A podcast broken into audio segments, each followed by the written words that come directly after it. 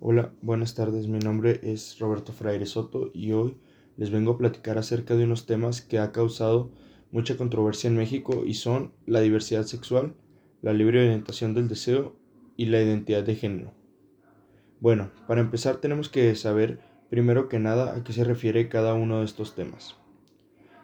La diversidad sexual hace referencia a todas las posibilidades que tienen las personas de asumir, expresar y vivir la sexualidad así como asumir expresiones, preferencias u orientaciones, identidades sexuales y de género, distintas en cada cultura y persona. Esto de acuerdo a la Comisión Nacional de los Derechos Humanos. En lo personal, pienso que hoy en día la diversidad sexual ha crecido muchísimo y esto se debe a que las nuevas generaciones lo están haciendo ver muy normal el que las personas se sientan atraídas a su mismo sexo. De acuerdo a los antecedentes, podemos encontrar que el 17 de mayo de 1990, la Organización Mundial de la Salud resolvió eliminar a la homosexualidad de la lista de enfermedades mentales y aceptó como una variación de la sexualidad humana. Sin embargo, la Asociación Internacional de Lesbianas, Gays, Bisexuales, Trans, Intersex denunció que los 193 países que componen la ONU, un tercio siguen criminalizando la homosexualidad. Arabia Saudita, Irán, Sudán y Yemen, y en algunas providencias de Nigeria y Somalia, se castiga con la pena de muerte. Cuatro años más tarde, en una resolución, las Naciones Unidas señalaron que los estados que deben cerciorarse de que las preferencias sexuales de una persona no constituyan un obstáculo para hacer realidad los derechos que reconocen el Pacto Internacional de Derechos Civiles y Políticos. Esto también de acuerdo a la Comisión Nacional de los Derechos Humanos. En México, la homosexualidad no era penalizada legalmente, pero, sin embargo, las personas eran discriminadas o abusadas de manera de burla o ataques. A esto me refiero a ataques ya sean físicos o verbales, que se sentían atraídas por personas de su mismo sexo. Por lo que se ha intentado implementar que las personas se den cuenta que no se le debe de faltar el respeto a nadie para que de esta forma podamos ser un país más ético y respetuoso. En lo personal pienso que pues todas las personas tienen derecho a sentirse atraídas por lo que ellos sientan, pero no es derecho de los demás que, que se acepte, vaya. O sea, una cosa es aceptarlo, respetarlos, pues, y otra cosa es que tú decidas aceptarlo y pensar que es lo correcto solamente porque ellos deciden ser o hacer esto parte de su vida pero pues realmente no ocupas ocupas respetarlos sin duda sin duda alguna porque son siguen siendo personas y todos tenemos derecho a ser respetados pero no puedes obligar a otra persona a que esté de acuerdo con todo este tipo de, de gustos. Por otra parte otro de los temas que íbamos a discutir es la libre orientación del deseo esta es la capacidad de cada persona de sentir atracción emocional, afectiva y sexual por otra persona. Comúnmente se consideran las siguientes categorías. La bisexualidad, sentir atracción emocional, afectiva y sexual por otras personas, ya sean hombres o mujeres independientes de su sexo o género. La heterosexualidad, sentir atracción emocional, afectiva y sexual por personas de sexo o género distinto al propio, es decir, hombres gustando a mujeres, o igual que las mujeres, nada más les gustan los hombres. La homosexualidad, sentir atracción emocional, afectiva y sexual por personas del mismo sexo o género.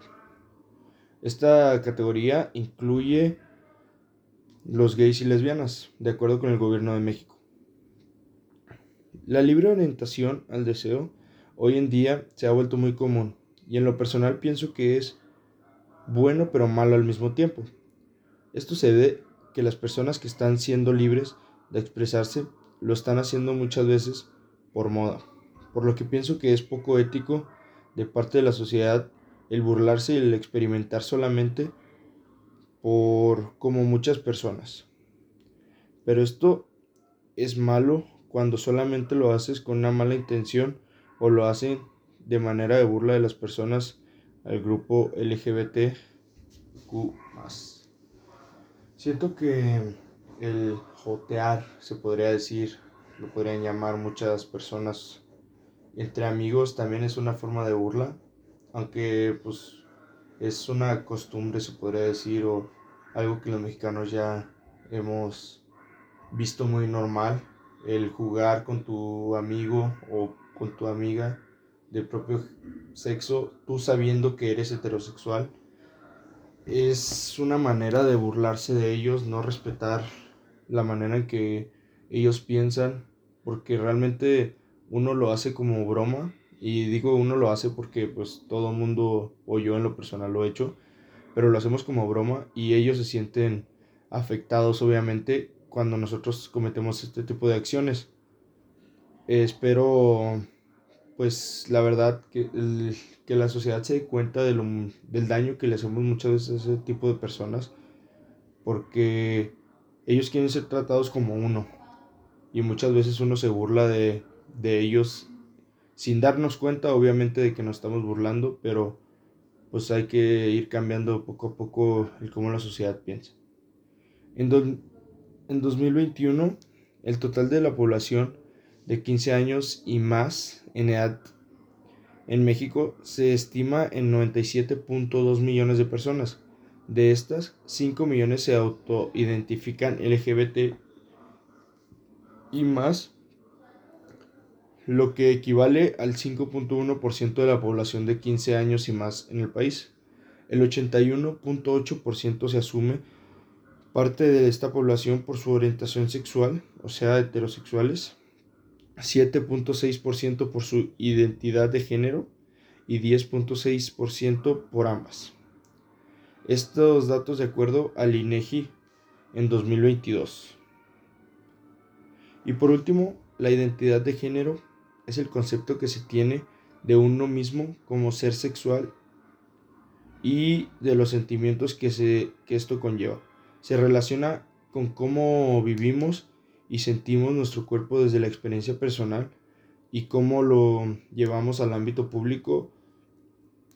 Esto de acuerdo al gobierno de México en 2016. La identidad de género en México es algo que muchas personas ocultan durante su vida, ya que anterior ya que anteriormente, como ya lo había comentado, muchas de estas personas pensaban que eran maltratadas física o verbalmente por el solo hecho de cómo se identificaban. Este no es un problema ni mucho menos una enfermedad, pero si bien es cierto, esto viene muchas veces establecido desde que las personas nacen, ya que es algo científico, ya nacen con una testosterona mayor o menor, dependiendo de las personas.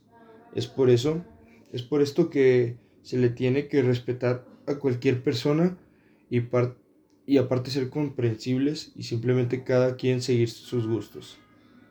A esto de la testosterona me refiero a que hay estudios en los que reflejan que muchas veces hay hombres que nacen con una testosterona más baja, por lo que inician a pues a comportarse como mujer, se podría decir, ser un poco tienden a ser un poco más femeninos. Y esto no es porque ellos quieran, a lo mejor simplemente pues su nacimiento, su o sea, su la manera en que nacieron, pues nacieron diferentes, que es lo que los lleva a este tipo de gustos. Pero, pues como lo mencioné, cada quien pues hace con su cuerpo lo que quiere y si se sienten identificados de una forma se le tiene que respetar a esa persona y ya. En conclusión, la diversidad y orientación de género debe ser respetada por todos los seres humanos, pero si bien es cierto no es necesario aceptarla ya que todo el mundo piensa de forma diferente. Pienso que el mundo tiene que ser un ambiente de paz y confianza para que se puedan llevar todos sin importar gustos y tradiciones. Es cierto que muchas personas no aceptan no lo aceptan por religión, costumbre, etc. Pero esto no le da el derecho a nadie de burlarse o tratar mal a, las personas, ni mucho menos hacerlas menos. Gracias y espero hayan disfrutado del podcast, del podcast en libertad y respeto a la comunidad.